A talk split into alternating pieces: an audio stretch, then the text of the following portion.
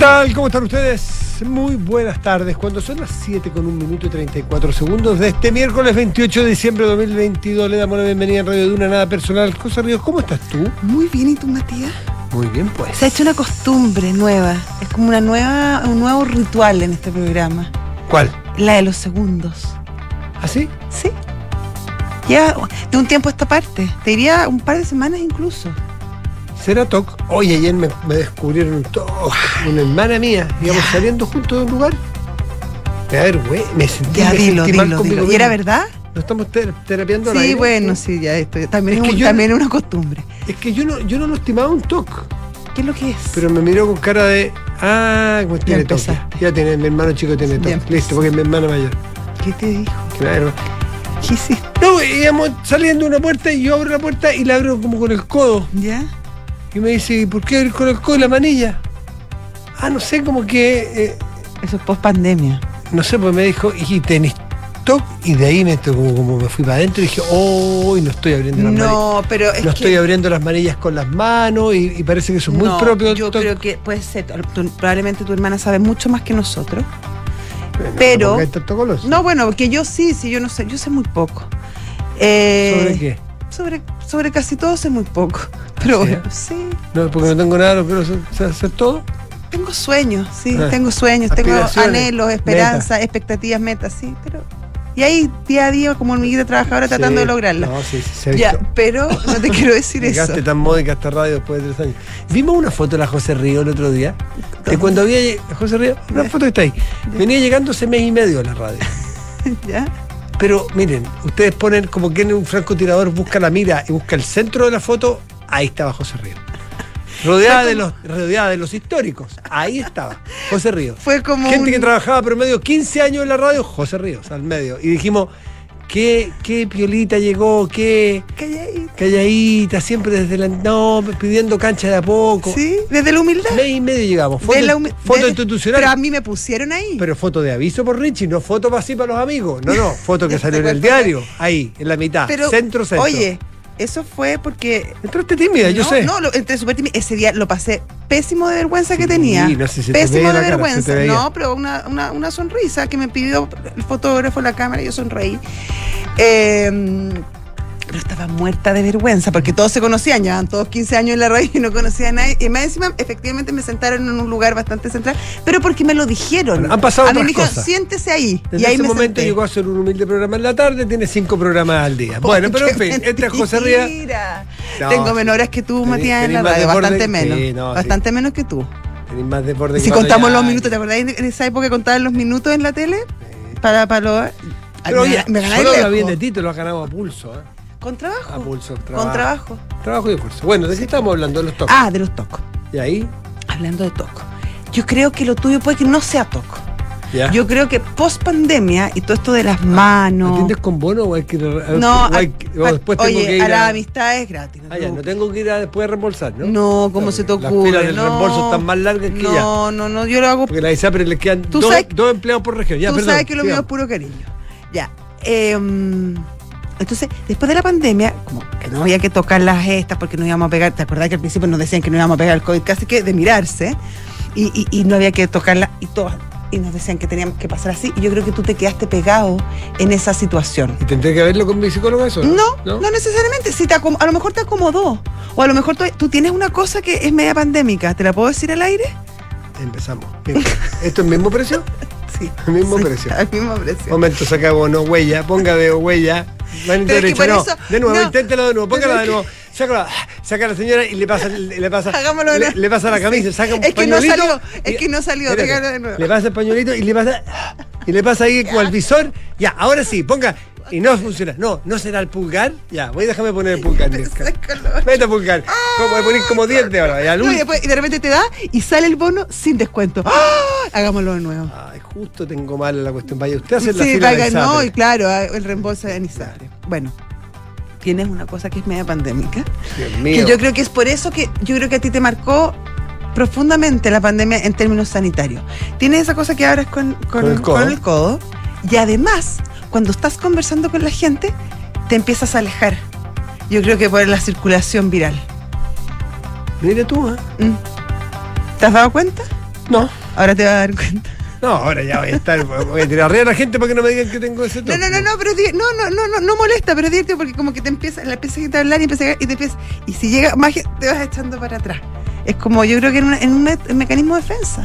Descubre su, su consecuencia. ¿Cómo, claro, cómo, cómo le afectó la pandemia? Descubre, claro, descubre.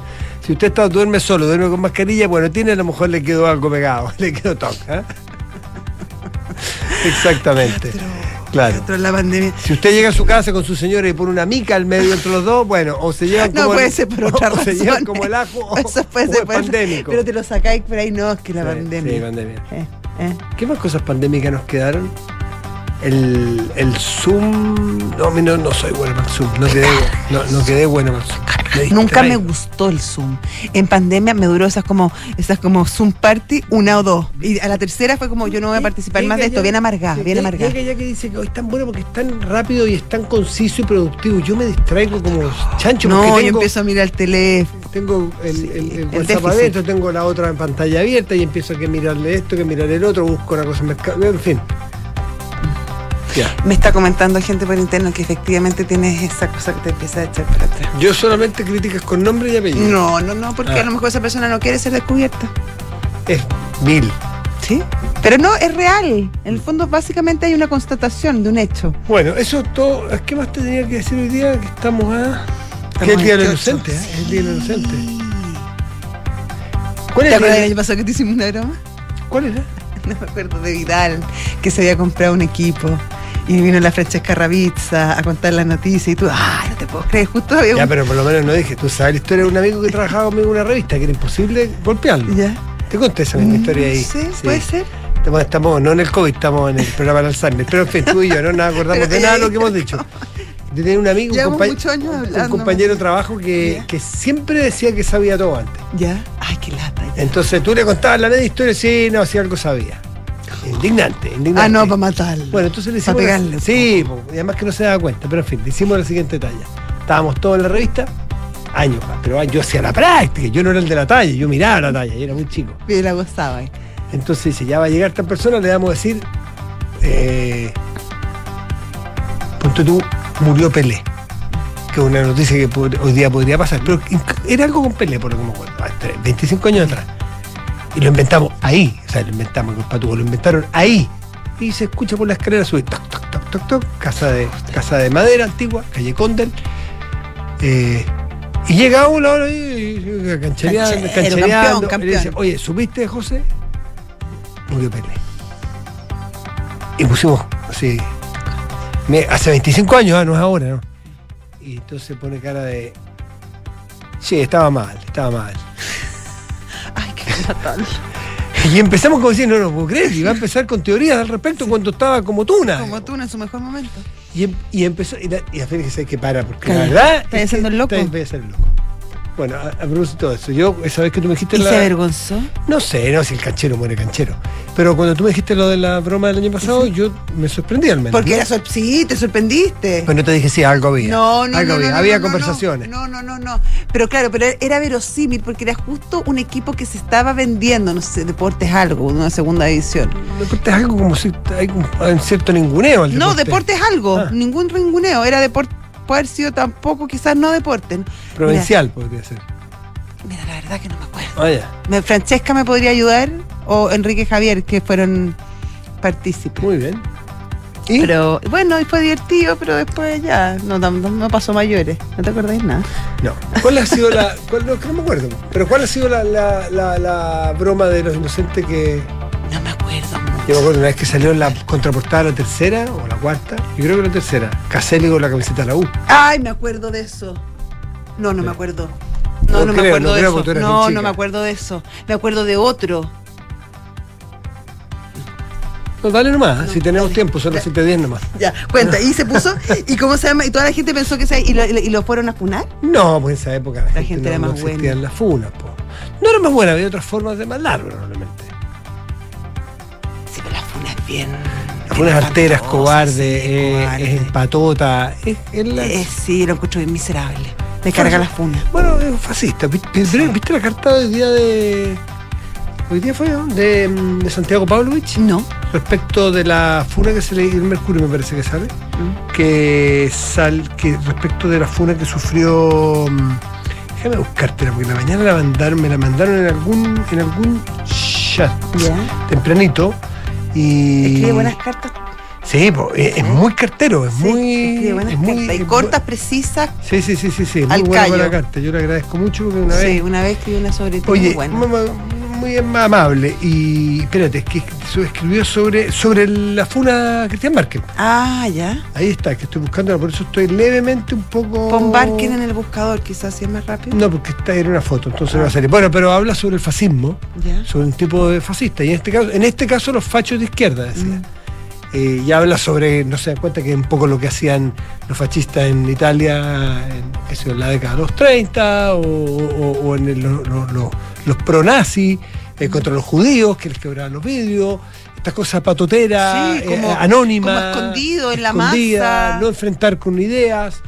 Y, y bueno, y tocaba además que él dice, eh, fueron a la casa un hombre transparente, algo así como particularmente transparente en su forma de pensar, que estaba con su mujer, paréntesis, mi hija, sí. porque es hija de, sí, de Pavlovich, y, mis, y, y sus hijos. Mis nietos. Paréntesis, mis nietos.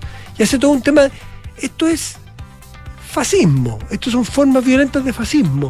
Y lo que hablábamos ayer, y gente que tiene muy alta estima de sí mismo, porque creen que ellos son los justicieros, que ellos tienen la verdad, que ellos tienen, que han podido, en ellos se ha revelado todo el bien, digamos. Sí. A mí me molesta sobre todo que lo encuentro eh, muy desigual. Encuentro que eh, es la masa en contra del individuo y lo encuentro realmente... Eh, Mira, aquí está. Feo. Feo, cobarde. Sí. Fasc- aquí está, es Pavlovich. Fascistas de izquierda volvieron a funar a Cristian Bárquez de la manera más cobarde en la que ya nos tienen acostumbrados. Es el modo octubrista tan bendecido por algunos partidos que nos cejan en su voluntad de ganar la calle y, comillas, acumular fuerzas, cierra comillas, a, a despecho de haber perdido rotundamente las urnas electorales. Estos fachos de bicicleta se pusieron de acuerdo vía redes sociales para ejecutar una intimidación directa a la casa de un hombre transparente en sus convicciones democráticas. A su mujer, mi hija, a sus hijos, a sus cuatro hijos, mis nietos. Afortunadamente ellos no estaban en su casa y evitaron una experiencia que pudo ser aterradora. Y ahí habla después, más adelante, dice, probablemente no saben, porque de historia entienden poco, y es verdad, son bien ignorantones, eh, que los modelos de conducta que siguen, los fundadores, se asemejan a los perpetrados por los fascistas italianos en los veinte y los nazis en los treinta, los mismos que quemaban sinagogas y rompían los cristales de las tiendas de judíos en Alemania o apaleaban opositores en Roma. Si el Estado de Chile no defiende a los chilenos, ¿deberemos recurrir a la autodefensa y formar brigadas de protección antifascista en nuestros barrios? ¿Acaso eso? Sí. No, ¿no es cierto? Oye, bueno, me parece lo que hacía el Ku Klux Klan también. Bueno, hablamos en la mañana con la ministra Carolina Tohá y, y se refirió muy largo rato a esto, ¿eh? a la funa de casa de Cristian Bárquez, por lo que significa.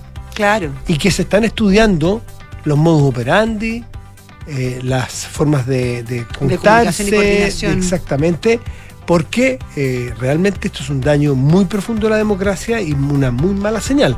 Así que en una de esas pronto sabremos de acciones judiciales de parte del gobierno, ojalá en este sea. caso en particular. Ojalá sí sea. Son las siete de la tarde, con catorce minutos, estás en duda. Nada personal. Vamos a leer los titulares, si titulares, lo bien, yo sí, creo que los tenemos ¿voy? Por aquí, sí, vamos, vamos, vamos. El Minsal prolongó la alerta sanitaria hasta marzo de dos mil veintitrés debido a la incertidumbre del escenario epidemiológico en China. De esta manera, la autoridad sanitaria mantendrá vigente el decreto que moviliza recursos sanitarios y administrativos a raíz de la pandemia y que vencía este treinta y uno de diciembre. Aquí vamos. La principal hipótesis que se baraja como origen del incendio que afectó a la parte alta de Viña del Mar sería el consumo de drogas en un sitio eriazo, según declaró durante esta jornada el fiscal a cargo del caso Osvaldo Sandón.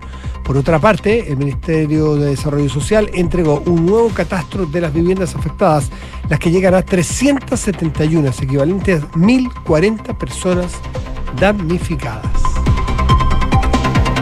Y la Comisión de Constitución del Senado aprobó que la elección de consejeros constitucionales sea el siete de mayo y que el plebiscito de salida sea el diecisiete de diciembre.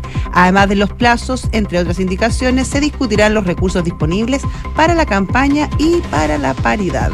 El Consejo de Defensa del Estado decidió querellarse contra el exalcalde Raúl Torrealba y su círculo de cercanos por supuestos desvíos de dinero en Vitacura. De forma unánime, el Pleno tomó la decisión de presentar la acción judicial en contra del jefe comunal. La ministra del Interior, Carolina Tohá, aseguró que en Chile el territorio no está tomado por el crimen organizado. No levantemos esa idea, dijo. En entrevista con Hablemos en Off, reconoció que el tipo de delitos reportados últimamente tienen características más violentas, pero aseguró que la cantidad de crímenes es menor en comparación con años anteriores. En cuanto a la crisis migratoria en la zona norte, afirmó que estamos lejos de tener un control de la frontera. siete de la tarde, dieciséis minutos. Estás en Duna. Nada personal.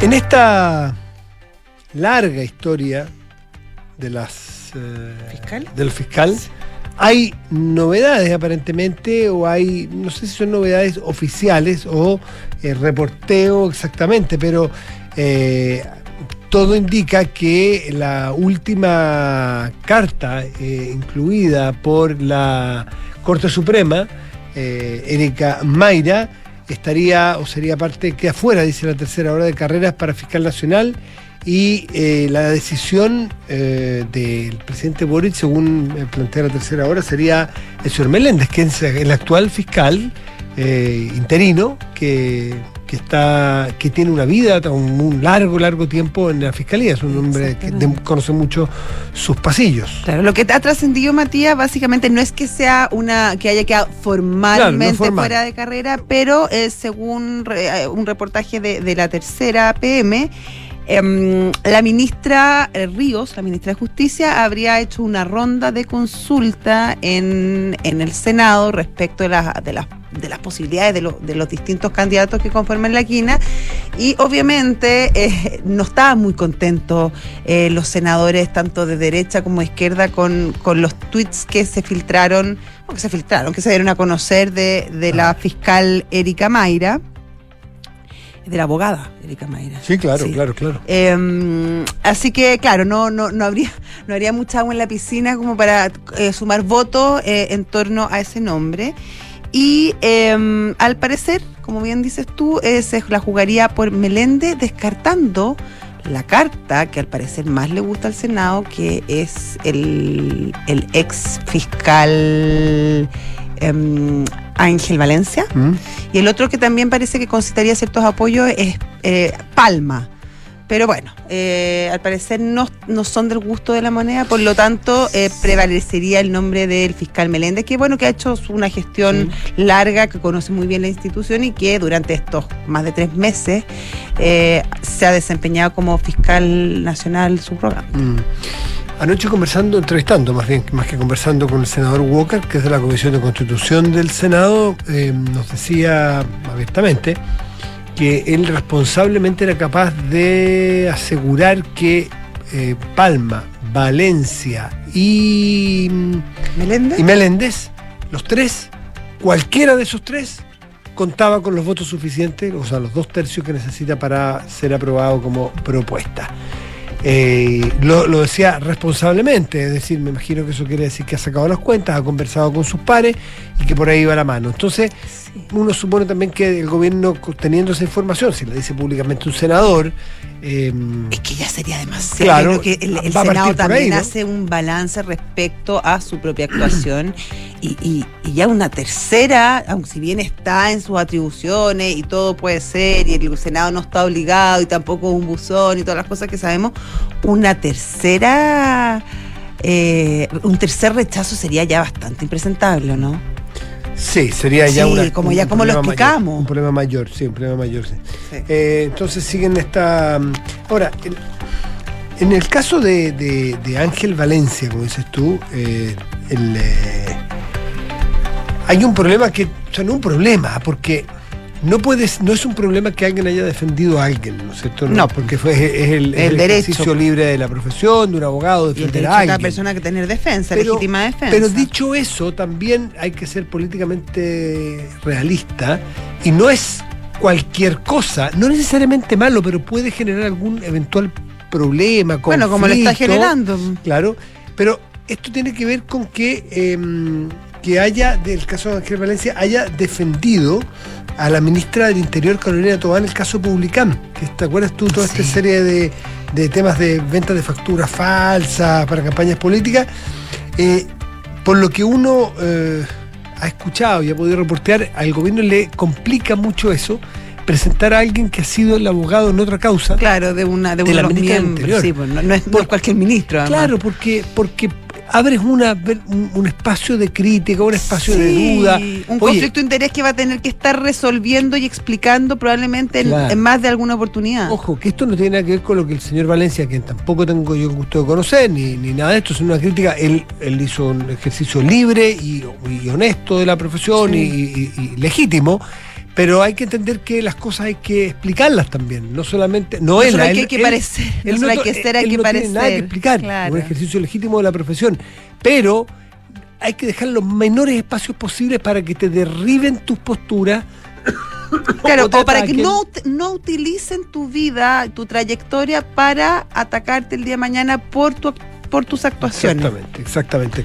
Ahora, no hay nadie totalmente sí, libre, por libre de alguna... mirada, sospecha, crítica. Si vamos a conseguir gente perfecta, uno podría encargar en Silicon Valley un, perdona, un robot. Y, y eh. perdona, uno también como que desconfía de la gente tan sí, perfecta, yo ¿no? Yo, sí, yo, sí, yo. Sí, sí, sí, sí. sí. Así es. Ya. Bueno, pero son, no sé, eh, por ahí van los nombres. Son las siete de la tarde con veintitrés minutos, está sin duda. Nada personal. Son los infiltrados en Nada Personal. Ya está con nosotros nuestra querida Mariana Marusic, Mariana, que nos Mariana. va a contar desde dónde, desde dónde nos llama, eh, para hablar además de, de, del próximo año y las grandes reformas que, que van a tener, que se presume una difícil tramitación en el Congreso del Gobierno, sí. pensando sobre todo en la, en la tributaria y en la reforma de pensiones, ¿o no? Mariana, ¿cómo estás? Hola, muy bien, gracias. Efectivamente, son las dos grandes reformas económicas eh, que el gobierno va a buscar sacar, o al menos avanzar una de ellas el próximo año en el Congreso. La reforma tributaria y previsional, como bien tú, tú dices. Eh, la verdad es que la tributaria está más avanzada que la previsional. La, la reforma previsional todavía no ha tenido ninguna votación, ni siquiera en general, en la Cámara de Diputados. Las dos están en la Cámara de Diputados. Eh, mientras que la reforma tributaria ya se está votando, digamos, en particular. Eh, la verdad es que los tiempos, partamos por la tributaria, los tiempos de la tributaria, bueno, la, la tributaria ingresó antes al Congreso, eh, en julio más o menos ya se hizo la primera presentación de esta reforma en la Comisión de Hacienda de la Cámara de Diputados, donde está radicada esta reforma, eh, don, con la cual el gobierno busca financiar más o menos la mitad de su programa. Eh, y la idea de legislar ya se aprobó y el veinticuatro de octubre comenzó la votación en particular, lo cual todavía continúa. Los mayores nudos para que salga del Congreso esta reforma probablemente van a ser el impuesto al patrimonio, el sistema dual y el impuesto a las personas. Básicamente, en realidad, todo lo que no es disminución de la elusión y evasión y las exenciones. En realidad, eso es lo único que está más o menos fácil, el resto va a estar bastante más complejo. Y si bien la idea original del gobierno era despachar este proyecto por completo del Congreso en marzo, lo cierto es que recién para ese mes se estima que llegue al Senado el proyecto. Así que ahí va, va a ser... Donde lo tiene bastante más difícil que en la Cámara, por lo demás. Eh... Sí, basta ver lo que ha pasado con el fiscal nacional, ¿no? Eh, sí, y además eh... porque porque las fuerzas políticas están... Tan, tan más equilibradas más también es, y más divididas, pero también más equilibradas entre oposición y, y, y oficialismo en el Senado, es cincuenta y cincuenta. Efectivamente, y el, el amplio oficialismo, digamos, igual hay que entrar a, a, a, a convencer a, a los partidos claro. que son la D C los, o los ex-D C también, eh, no, no es llegar claro, no, y aprobar. No están votando así tan, tan fácil. Alineado. Claro, no. alineado. No. Así que definitivamente va a ser un año de negociaciones en el Senado para un dos mil veintitrés de negociaciones con la reforma eh, tributaria. Eh, en marzo, como te decía, debería llegar más o menos al Senado, y ahora enero también va a ser clave para avanzar en la Cámara y terminar de afinar todos los últimos detalles de la votación, en particular en la Comisión de Hacienda, digamos. Eh, Y sobre la previsional, probablemente va a llevar bastante más tiempo. Eh, este proyecto recién se anunció el dos de noviembre en cadena nacional de manera oficial, ingresó al Congreso el siete de noviembre, o sea, hace re poco, eh, no llevamos ni, ni, ni dos meses, digamos, casi dos meses llevamos ya, eh, y todavía no se vota en general el proyecto. Debería eh, votarse según el cronograma del presidente de la Comisión de Trabajo de la Cámara de Diputados, donde está radicado este proyecto, debería votarse en enero o en marzo en general, así como van las audiencias, probablemente sea en marzo, y ellos esperan que sea despachado el proyecto eh, de la Comisión de Trabajo en junio, y ahí tiene que pasar a la Comisión de Hacienda. Todo esto si es que se cumple el cronograma, que la verdad está difícil, y, se lleg- y si se llega a acuerdos también entre medio, porque eh, recordemos que hoy por hoy no hay ningún acuerdo entre la oposición y el gobierno, y están bastante alejadas las posiciones respecto de temas bastante fundamentales de la reforma, como el destino del seis por ciento de la cotización adicional, eh, el ente público. Hay, hay varios puntos en los cuales todavía no... ¿Cuánto se ha avanzado en eso, Marisa? Eh, Mariana, perdón, en el... En el eh... En, el, en la conversación informal. ¿Hay, hay acuerdos? Mira, ¿se conversa? ¿Se está masticando el tema? Porque hace un tiempo quedó un poco estancada la discusión. Hubo un rato en que hablamos del seis por ciento mm. todo el día. Y vuelve a quedarse un poco en silencio, quizás porque se está negociando, conversando o viendo alternativas en, en, en el Senado o en la Cámara. Sí, pero la verdad es que, bueno, la, las conversaciones están más que nada en la Cámara, en el Senado todavía no pasa... no pasa mucho, y eh, están más o menos en fase de grupo, o sea, están como están con las conversaciones preliminares, eh, preliminares de están recién de verdad con las conversaciones muy preliminares, no no no se han sentado con, a conversar inter- y, y cuando digo fase de grupo es porque eso es lo mismo que me dijeron, o sea, ese fue el término que usaron cuando consulté hace poco sobre cómo van las conversaciones, digamos. Oye, Mariana, eh, lo otro que se ¿sí? habla y que quería preguntarte es que de alguna manera estas dos reformas se están viendo un poco como en forma macro, y que habría a lo mejor espacio para, tú me das esto eh, en la previsional, por ejemplo, el tema del seis por ciento o el tema, el tema de que no desaparezcan las ISAPRES, eh, versus yo eh, te apruebo la ciertas... F P. ciertas la, la F P, perdón, perdón, siempre me confundo, sí. Por cierto. Eh, eh, y pero por otro lado yo sí voto a favor de eh, ciertas partes de la de la de la de la reforma tributaria para aumentar los fondos para, por ejemplo, poder avanzar más rápido en el tema de la P G U. Mira, la verdad, esas conversaciones siempre pueden ocurrir y, y se cruzan las negociaciones en distintos proyectos, suele pasar eso, eh, pero hoy por hoy la verdad es que en reforma previsional las conversaciones son muy, muy, muy preliminares, eh, no hay mucho acercamiento de posiciones todavía que uno pueda decir sí, en esto se están llegando a acuerdos, no, para nada, eh, entonces eso de verdad está muy preliminar.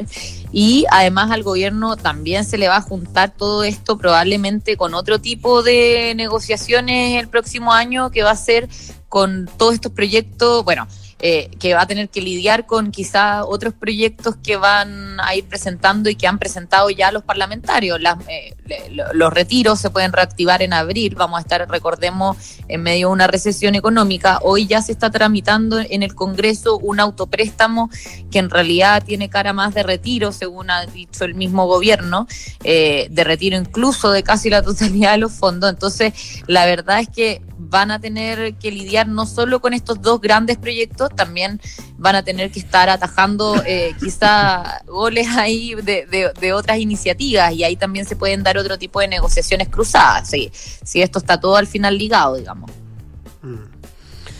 Bueno, avanzando... Y la P G U. La P G U también, porque pero eso debería avanzar que... más rápido si es que se hay logra bastante, dividir el proyecto. Bastantes consensos ahí, ¿no? Sí. Es que hay dos, dos P G U. Una, la que trae la reforma previsional como tal, que se busca subir la pensión garantizada universal a doscientos cincuenta mil pesos y que sea incluso más universal de lo que eh, se pretendía. Y otro proyecto que el gobierno debería ingresar la próxima semana, que es para eh, que la P G U pueda llegar a más, más personas en el fondo de las que está llegando hoy, porque en un inicio se pensó que iba a llegar al noventa por ciento de la población y en realidad está llegando al noventa por ciento de los adultos mayores. Eso es lo que se quiere corregir en una ley corta que debería ingresar ya la próxima semana, y eso debería ser ya de más rápida tramitación. Pero difícil que el gobierno en la reforma previsional separe el proyecto de P G U del resto, porque la verdad es que eh, le quita un poco el incentivo que tienen los parlamentarios a aprobar la reforma previsional completa, digamos, como tal. Mm. Nunca es descartable, sí. Bien, pues, Mariana, eh, un panorama para cerrar el año en uno de los temas que seguramente va a marcar el que se inicia en materia económica. Mariana Marusic, como siempre, muchísimas gracias. Que estén muy bien, chao. No, no presten plata hoy día. No, ah, llamé. Yo ya caía. Ah, que te vaya muy bien. Un abrazo, ya, chao, Mariana. Chao. Un abrazo. siete de la tarde, treinta y un minutos. Estás en Duna. Nada personal. Continúa la votación, eh, en particular ahora la, las indicaciones del acuerdo constitucional en el Senado. Eh, se votó, por ejemplo, se cambiaron lo, la, lo, los, los días de votación. Sí. Eh, ahora el, quedó fijado para el siete de mayo la elección de los consejeros, uh-huh. Matías, que va a ser obligatoria, eh, consejeros y consejeras. Y eh, el plebiscito de salida se cambia para el diecisiete de diciembre. Esto, la, es, esto es lo que se está aprobando del, en el Senado. Claro, lo que se estaría aprobando en el Senado, que tiene que después, sabemos, ir a la Cámara de Diputados. Eh, y además, la inscripción de candidaturas se estableció para el siete de febrero. ¿Te das cuenta lo, lo corto que son todos los tiempos? Estamos hablando del siete de febrero, en prácticamente mañana. Un mes más. Sí. Es un mes y una semana más, son cinco semanas. Hay que tener candidatos. ¿Eh? Eh, Están todos mandando unas listas. ¿Has visto? Sí, sí, sí, sí, sí, sí. Pero sí. Fíjate que... A ver, déjame ir un pelito atrás, porque se presentaron ciento cuarenta indicaciones en el Senado a este proyecto. Bueno, uno diría... ciento ochenta. Este año era ciento cuarenta y cinco. Sí, ahora son ciento ochenta. Bueno, ciento ochenta. Ha aumentado en los últimos días. Sí, puede seguir aumentando. Puede seguir aumentando. Pero estuve conversando con algunos senadores para, para preguntarle, porque uno ve, esa, ve el calendario y ve ciento ochenta indicaciones y uno dice, lo siento. No llegan. No caben diez elefantes en un Fiat seiscientos. No, no caben, no, no nomás. No. Pero me, pero me tranquilizaron, porque de una buena parte de estas indicaciones son indicaciones de las cuales todos están ya de acuerdo y tienen que ver con las negociaciones que se hizo con el Cervel. Claro. Por ejemplo, estas que estás diciendo tú, las fechas, fechas eh, modos, plazos, cosas que son de muy rápido, muy claro. de fácil y rápido despacho, porque el Cervel es una institución que tiene mucha experiencia, que tiene muy mucho prestigio, seria, muy sí. seria, y se sentó a conversar y a discutir la realidad de lo que se puede hacer y lo que no se puede hacer. Uh-huh. Por lo tanto, o hasta ayer al menos, una muy sí, buena sí. parte de estas indicaciones iban a pasar rápidamente, sin gran discusión, porque había buenos acuerdos. Y a otro grupo eran indicaciones que ponían, decían sin nombre y apellido, algunos senadores con la intención justamente de poner obstáculos, de alargar, de aplazar, de ganar tiempo, de dilatar, maniobras dilatorias. Sí. Pero que esas no tienen gran acuerdo, se presentan rápido y se despachan rápidamente porque no hay acuerdo, no hay mucha discusión. Bueno, claro, y ahí hay una cierta, hay una queja, por ejemplo, del, del senador Rojo Edwards, de, del republicano. Yo que, no nombré a nadie, ¿eh? Pero yo sí, no, no estoy nombrando. No, porque pareció lo que me dijeron, que era Edwards el, el autor de esas, claro, de parte eh, de esas indicaciones o dilatorias. sea, él, él, él Él quiso presentar una indicación, no sé si la presentó finalmente, entiendo que sí, que buscaba modificar el fondo del acuerdo. No, no, no fechas, no, sino modificar el corazón del acuerdo que se alcanzó y que obviamente el republicano no firmó. Ellos no están de acuerdo con este, con este eh, acuerdo al que se llegó a, hace pocas semanas. Y, y dice y acusa a, a, su, a sus colegas, a, su, a los, el resto de los senadores, que eh, quienes no firmaron este acuerdo de alguna manera han, han sido eh, alejados del debate y que no pueden ni siquiera participar de la discusión, y que hay casi que como una cancelación respecto a, a lo que ellos puedan, puedan proponer. Y que claro, en el fondo, ta, ta, que la decisión ya está tomada. Y bueno, puede tener un poco de razón, hasta pero... De eso, el acuerdo se trata sí, de eso. Sí, esos son los acuerdos. Y cuando la mayoría acuerda algo y hay una, una pequeña minoría que no llegó a ese acuerdo, pucha, perdiste, ¿o no? Claro, salvo que tu, que tu indicación sea lo suficientemente buena. Claro, que convenza. A alguien se le olvidó, mire, fíjense que yo no estoy con el acuerdo, pero ya, igual voy a aportar una indicación porque se les pasó este tema. Mm. Y los otros lo ven y dicen, ¡uh! Tiene toda razón, la razón. Claro. Pero lo que han percibido de este senador y de otros es que ponen indicaciones como maniobras dilatorias y no como un aporte para mejorar. Claro. El, el, no, y además eh, es cambiar eh. el corazón del, de, del, del proyecto, el fondo. Sí, eh, eh, lo, un, eh, lo único que acordaron, que se acordaba, que costó llegar al acuerdo, que el acuerdo tomado era, era ese, y que no se iba a cambiar, que se podían cambiar detalles. No, ni siquiera se podían cambiar, se podían acotar, se podía eh, ba- hacer bajadas prácticas a ciertos temas, pero el acuerdo fue firmado, y si tú no firmaste estás acu- en desacuerdo, ok, pero acepta que, que, que no que no, no va a prosperar tu tu indicación. Siete de la tarde, treinta y seis minutos, estás en Duna. Nada personal. Y saludamos a nuestros patrocinadores, ¿te parece? Sí. Se acaba el año y antes de celebrar, Zurich te invita a sacarle el máximo provecho a tu A P B, porque si ahorras hasta el tope antes del treinta de diciembre, el tope son seiscientos U F, hasta el treinta de diciembre, obtienes beneficios tributarios para maximizar tu futura pensión. Conoce más en zurich punto c l. Y Universidad Andrés Bello invita a ingresar a su simulador de becas. Becas hasta el cien por ciento en arancel. Este tres de enero postula en primera preferencia a U N A V y obtén beca de matrícula. Simula en u n a v punto c l. Si eres emprendedor y sientes que tu negocio necesita un gran impulso, te invitamos a conocer B-Sale, el sistema de ventas donde las pequeñas empresas hacen grandes cosas. Pide tu prueba gratis en b sale punto c l. Hacemos una pausa y ya volvemos. Estás en Duna. Nada personal. En la carrera de diseño de vestuario y textil de la Universidad Andrés Bello nos preocupamos de algo más que la moda.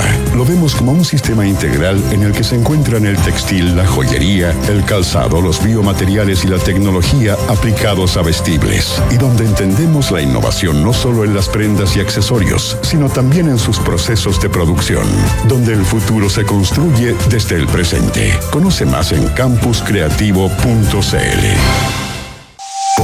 ¿Quieres impulsar el corazón de tu negocio? Sabemos que cada día las cosas son más difíciles con la crisis. Hoy más que nunca, debes conocer a tus clientes y potenciar tus ventas. ¿Quieres convertir tu tiendecita en tiendesota? Con B-Sale podrás administrar el inventario en tiempo real y vender en muchos canales. Así no pierdes ninguna venta. Son más de diez mil empresas que han confiado en B-Sale para adaptarse a los nuevos tiempos. B-Sale, creado para pequeñas empresas que hacen grandes cosas. Zurich, buenas tardes, habla Paula, ¿en qué puedo ayudarte? Hola, habla Ignacio, ¿por qué mi compañía de seguros cambió de nombre? Lo que pasa, Ignacio, es que ¿Ya? Chilena Consolidada ahora se llama Zurich. Ah. Reunimos lo mejor del mundo de los seguros y el ahorro para ti y tu familia. Entonces ahora soy Zurich, pero ¿tengo que hacer algo como cliente? No, no es necesario que hagas nada, tu relación con la compañía sigue vigente exactamente en los mismos términos que antes. Ah, mira qué bueno, muchas gracias por tu ayuda. Cualquier duda, contáctanos en zurich punto c l y recuerda que Zurich es tu mejor compañía para el futuro. Amor, activa la alarma, cierra la puerta y vamos, que se hace tarde. Okay. A ver, del viejito para... ¡Tres, dos, uno! ¡Feliz año nuevo! Oye, salud. Eso. ¡Salud! ¡Salud! Niños, no olviden el bloqueador. Activa Verisur. Activa tu tranquilidad y protege a los que más quieres. Llama al seiscientos, trescientos ochenta y cinco, cero cero cero cero y calcula online en verisur punto c l.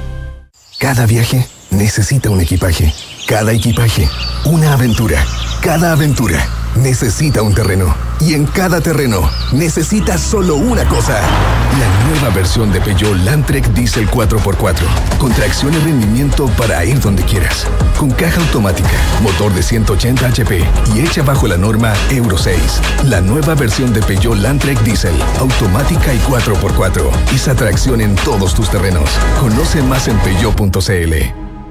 Digitaliza tu área de recursos humanos con Talana, la más completa y robusta plataforma para la gestión de personas. Ahorra tiempo y costos, gestiona los turnos de tu equipo, firma digitalmente, calcula remuneraciones, establece y cumple objetivos y encuentra el talento ideal para tu empresa. Todo desde un solo lugar. Únete a las miles de empresas que ya han digitalizado su área de recursos humanos con Talana. Conoce más en talana punto com.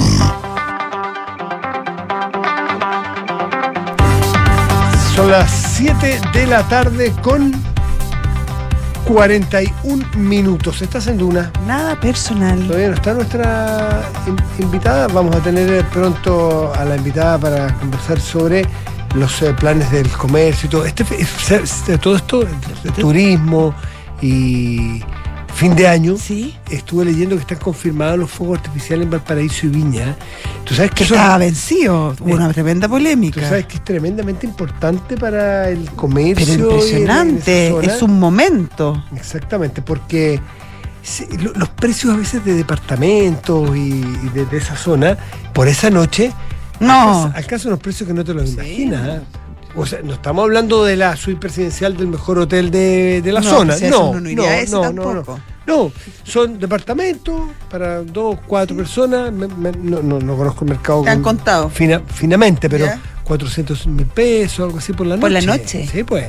Y, bueno, y en, en buena claro, ubicación. Tienes, tienes que tener vista, vista sí, al, al mar. Pues.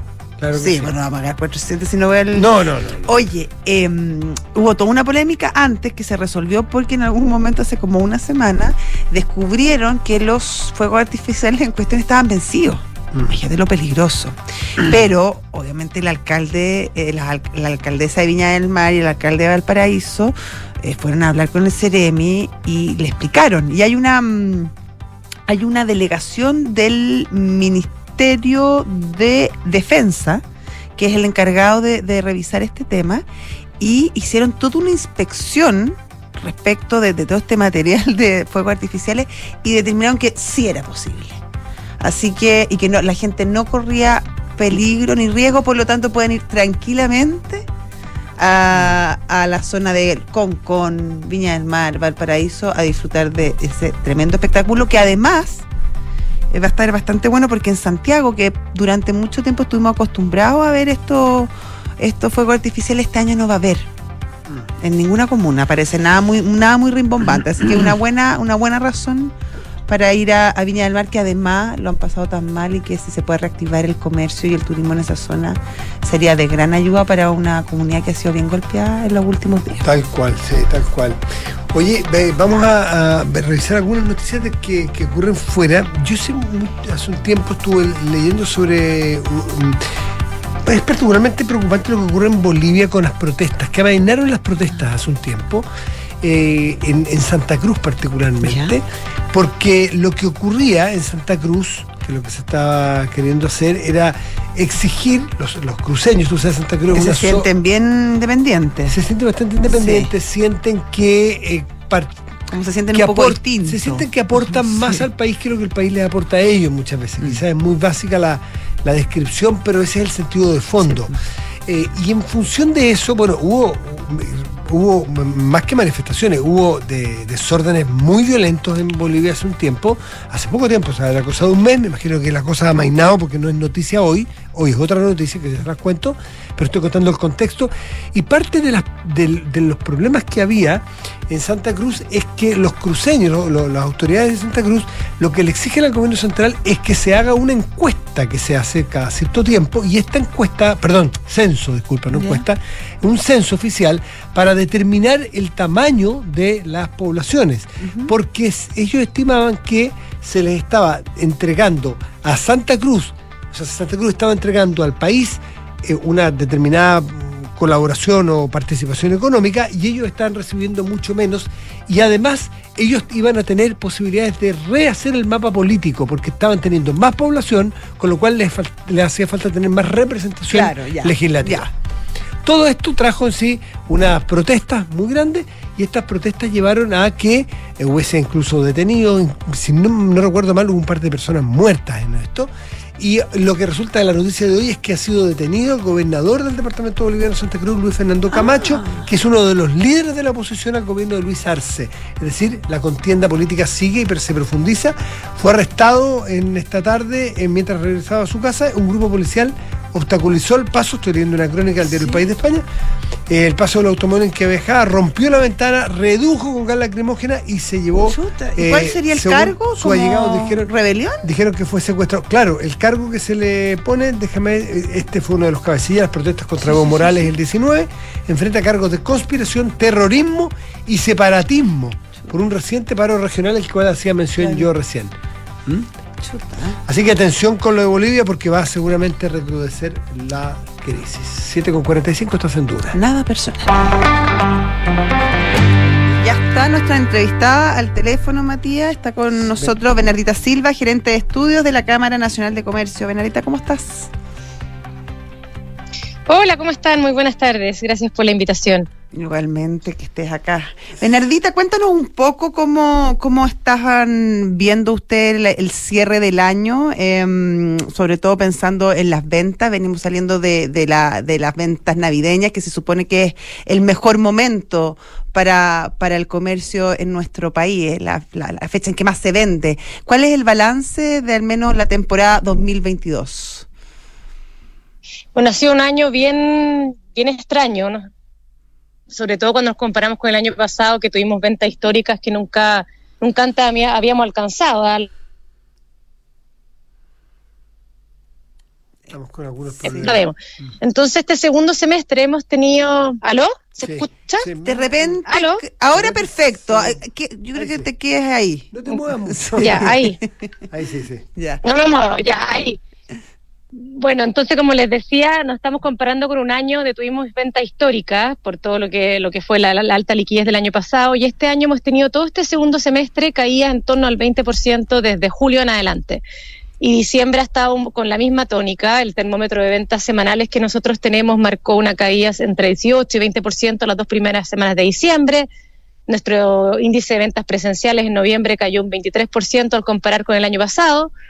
Pero también esto va más allá de un tema de base de comparación, porque, por ejemplo, si yo comparo noviembre con noviembre del año dos mil diecinueve, donde fue la crisis social y la base de comparación es baja, uh-huh. ahí la única categoría que sube es vestuario, todo el resto cae. Y si me comparo con noviembre del dos mil dieciocho, hay una caída de catorce por ciento. Entonces, claramente los niveles de venta están por debajo de, de años prepandemia. Sí. Ahora, para adelante la cosa se puede ver un poco compleja porque se avisora, o más, más que se avisora, estamos en, en una crisis y se avisora un próximo año lento y complicado, donde puede afectarse el empleo. Sabemos que se tiene directa relación con, ¿no es cierto?, con la posibilidad de consumo de las familias. Eh, hay menos, o sea, ya no están las ayudas económicas de los años anteriores. ¿Cómo enfrentan ustedes el próximo año? Sí, bueno, de hecho, ahí Matías eh, viene complicado. El Banco Central ya dijo que el consumo privado se espera que caiga cinco coma nueve por ciento el próximo uh-huh. año. Eh, claramente el primer semestre va a ser más, más duro que el segundo, eh, y vamos a ver cómo to- todo el tema de la inflación, que ha estado más alta y más persistente de lo que se ha pensado, afecta directamente el poder adquisitivo de la gente. Mucha gente que tiene deudas en U E F, sus obligaciones se encarecen y, y sus... preferencias de compra también van cambiando, y lo que quedan solamente compras de bienes más esenciales, los bienes eh, que no son de primera necesidad se van dejando de lado, los bienes que son más de lujo se van dejando de lado. Por lo mismo hemos visto fuertes caídas en todo lo que ha sido lo, los bienes durables como electrónica, electrodoméstico, línea blanca, muebles. Ahí ha estado todo el segundo semestre muy, muy alicaído. Eh, por otro lado está el, el, un fuerte, una fuerte acumulación de stock de varios productos. De hecho, nosotros tenemos un índice de importaciones del retail en volumen y hubo una caída de veinticinco por ciento en el tercer trimestre de este año. Pensar que la mayoría de los productos son importados, y cuando cae la importación es porque se espera una demanda más alicaída, junto a niveles de stock que han crecido cerca de un treinta por ciento cuando uno los compara con el mismo periodo del año pasado. Entonces, son varias variables que están afectando al sector. Eh, por otro lado, los costos también son más altos, entonces al tener que liquidar producto está afectando tus márgenes, y, y se viene un año complicado, eh, sobre todo para las empresas de menor tamaño, que son las que tienen menos espaldas para, para poder con, llevar esto. Justamente te iba a preguntar por, por ese segmento, por, la, por las pymes o, lo, o el comercio más, más detallista, menor, más chico. ¿Qué? ¿Hay ciertos paquetes, ciertas ciertas ayudas que, que el gobierno ya anunció, sobre todo con la extensión del Fogape? Eh, ¿Tú crees que es suficiente, que serían buscar otros instrumentos? ¿Cómo lo están viendo ustedes? Yo creo que es bueno las ayudas eh, focalizadas, eh, no generales, porque ahí pues de nuevo afectar temas inflacionarios, eh, a, a, a las empresas que más lo necesiten. Sabemos que hay empresas que lo están pasando mal, hay algunos rubros que les ha costado todavía ponerse de pie, y, y se viene complicado el próximo año. Ahora yo creo que también hay que hay que tener cuidado en, en cómo focalizamos y, y tratamos también de... En el comercio hay mucha informalidad, mucha. Entonces la idea también es que poner medidas que, que vayan con el fin de aumentar la formalidad del sector. Estamos con un tema gigantesco del comercio ambulante, eh, tanto en la calle como de manera digital. Ustedes no se imaginan cómo ha crecido la cantidad de emprendedores que venden de manera online, informal. Eh, entonces son varios frentes que, que hay que ir viendo cómo, aparte de ayudas, también temas de capacitación, de educación. Eh, hoy en día es, es demasiado importante que los distintos actores del comercio, grandes y pequeños, eh, se, se estén digitalizando, entiendan lo que es eh, el pago digital, etcétera, y ahí también hay todo un trabajo que hay que hacer en capacitación, en ayudarlos quizás con... no solamente con el capital capital humano, sino que capital físico para, para adquirir plataformas, para adquirir tecnología, adquirir software, porque si no se van a ir quedando atrás. Ahora, eso que hablas tú, ya Bernardita Silva, presidenta de la Cámara de Comercio de Santiago, está absolutamente virado respecto a hace unos años. La penetración de lo digital eh, es una anécdota. El otro día me tocó ir a buscar un, un niño a una a un colegio, una actividad deportiva, y había casualmente, mientras yo esperaba, una feria yeah. de...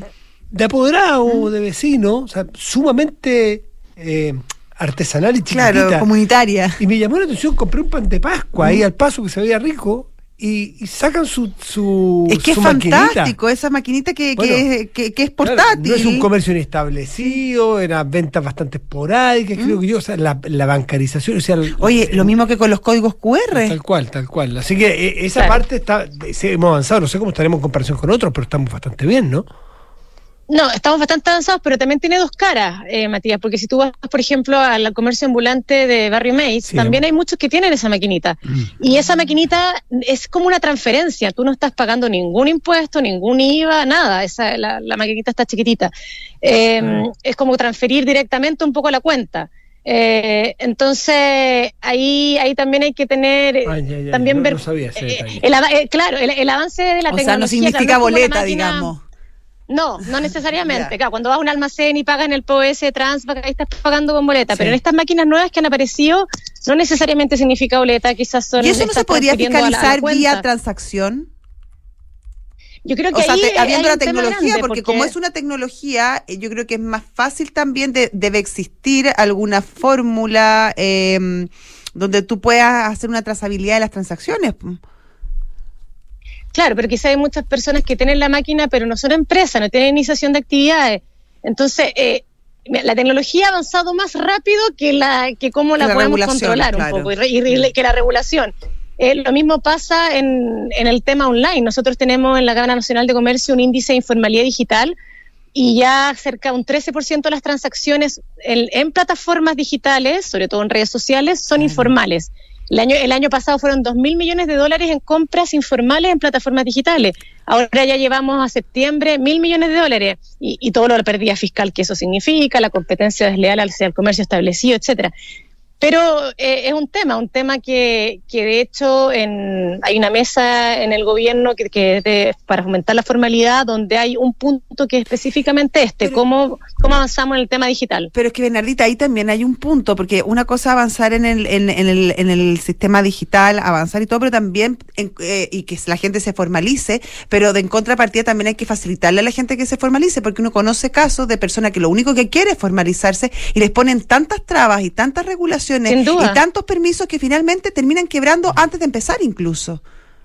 Mira, de hecho, una de las mayores razones para la informalidad, del, para la informalidad, perdón, cuando uno lee papers y cosas, es la burocracia eh, estatal y la, la regulación muy fuerte, la poca flexibilidad. Todas esas cosas te van aumentando la informalidad. Si a mí me ponen mil trabas para abrir un negocio, me conviene ser informal.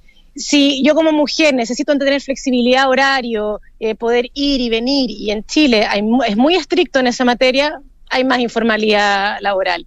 Si me ponen eh, más impuestos, me aumentan las cotizaciones, me aumentan todo lo que es la carga laboral, aumenta la, la informalidad. Entonces, ahí, ahí hay que ir viendo bien qué, qué políticas públicas vamos haciendo que no vayan en contra de, de tener más formalidad eh, y... y, y hagan totalmente lo contrario. Bernardita Silva, gerente de estudios de la Cámara Nacional de Comercio, muchísimas gracias por conversar con Duna esta tarde. Que gracias, Bernardita, hasta luego. No, gracias a ustedes, que estén bien y feliz año. Feliz año. Y nosotros nos vamos, ya viene Terapia Chilensis, pero antes, Diccionarios. Que tengan un muy buen resto de día. Chao. Chao. Visionario.